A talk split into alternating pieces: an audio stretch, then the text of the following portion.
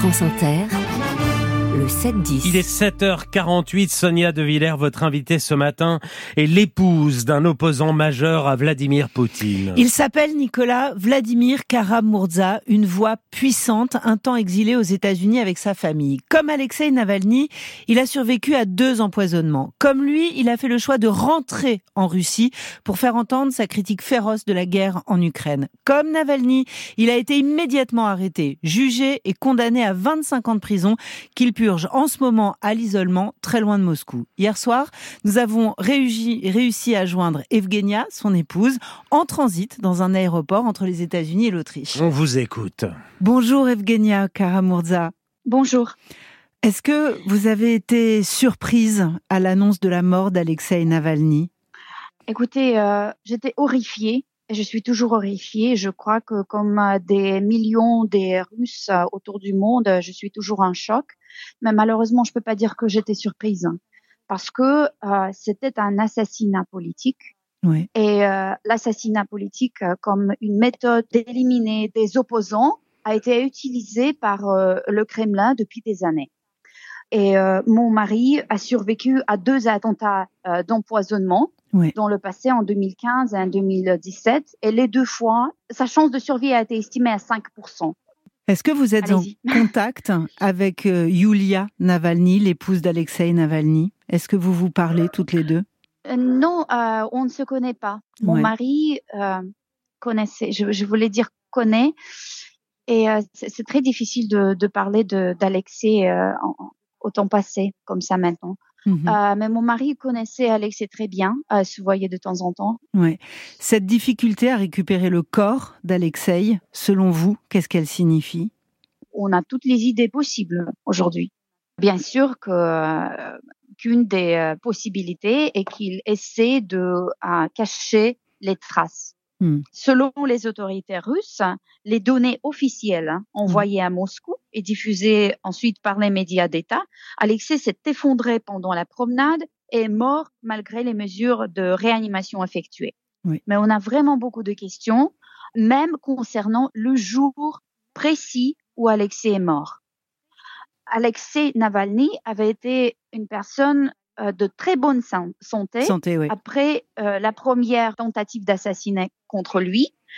Il a passé les, les dernières euh, trois années en prison dans des conditions absolument affreuses, où il a été torturé euh, par le froid, le, la lumière, par le manque de, de nourriture, par euh, mais partout.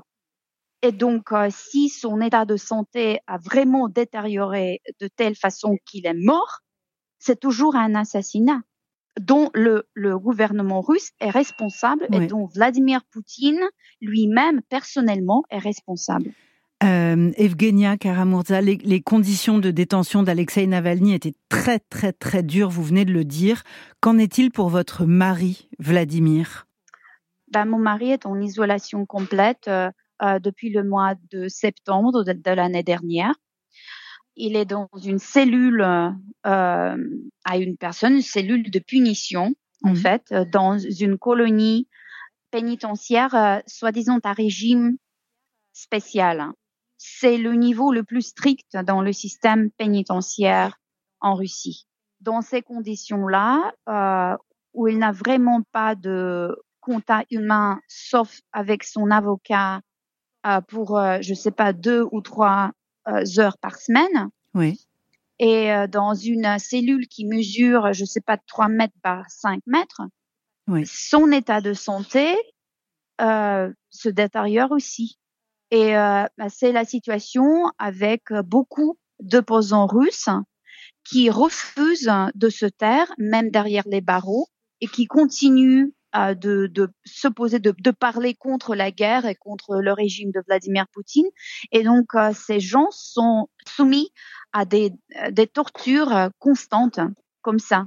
Ils Et- sont isolés de leurs proches, ils sont euh, sujets à des, des tortures physiques, psychologiques, et euh, très souvent, ils sont en isolation complète. Est-ce que vous craignez pour sa vie aujourd'hui?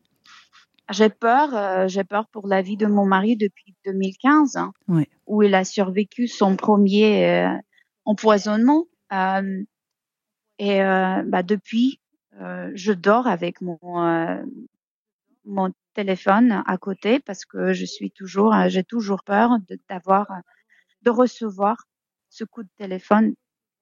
C'est affreux. Il n'y a pas vraiment de mots de. Est-ce que vous pensez, Evgenia, que la mort de Navalny peut agir comme un électrochoc sur la population russe, que ça peut produire une étincelle, qui a un espoir? Le fait est que depuis le déclenchement euh, de l'invasion à grande échelle de l'Ukraine, hein, il y a deux ans, les arrestations, les détentions et les arrestations en Russie ne cessent jamais. Chaque jour, on entend des, de nouvelles peines de prison euh, allant jusqu'à euh, 10, 15, vingtaine d'années. Et même les gens apportant des fleurs pour commémorer un opposant assassiné est vu comme, comme, une, comme un danger par l'État russe.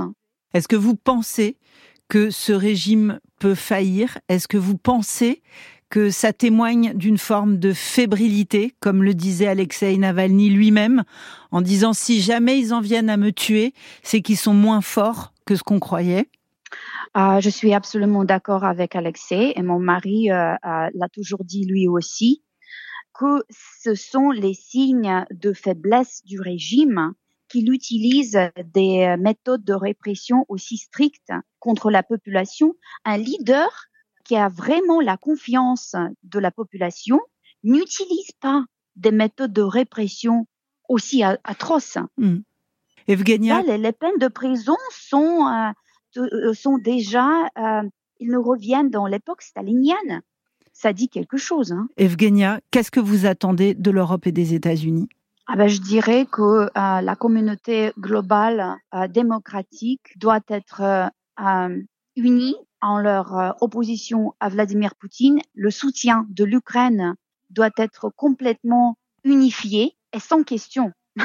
je crois que la, la communauté globale doit être unie en leur soutien pour le peuple ukrainien et aussi en leur soutien pour ces parties de la société civile russe qui comprend ce qui se passe et qui s'oppose au régime et qui, qui est en face de ces risques atroces, non seulement leur liberté, mais leur vie est en danger.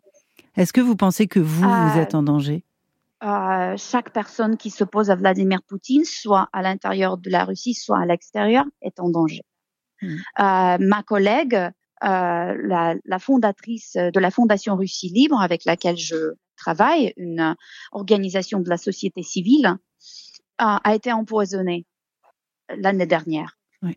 Donc, elle a, elle a été empoisonnée à, en dehors de la Russie, dans un pays démocratique de l'Ouest. Tout le monde est en danger. Comment vivent vos, vos trois enfants? Ils sont à Washington? Je crois. Comment est-ce qu'ils ont ah réagi à la mort d'Alexei euh, Navalny? Ils sont en, Virginie. Comment est-ce qu'ils ont réagi, vos trois enfants, à la mort d'Alexei Navalny? Comment vous pouvez les, les rassurer aujourd'hui? Il y a très peu de mots euh, qu'on peut dire à, ces enfants pour les rassurer dans une situation pareille. Hmm. Euh, ce que je peux leur dire est qu'Alexei était un héros et que leur père aussi est un héros? Et que je veux me battre pour lui et pour euh, tous ceux de mes compatriotes qui sont en prison aujourd'hui parce que ce sont les, visages de la Russie démocratique qu'on veut voir.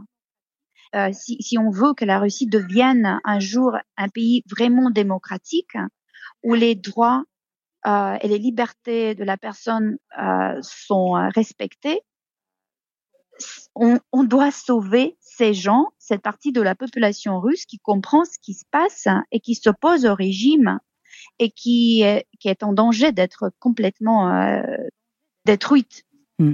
anéantie. Merci beaucoup, Evgenia. Merci beaucoup. Merci, au revoir. Et merci Sonia De Villers, merci également à Antoine Larcher pour la réalisation de cet entretien. On reviendra sur la mort de Navalny dans le débat du 7-10 tout à l'heure à 9h05.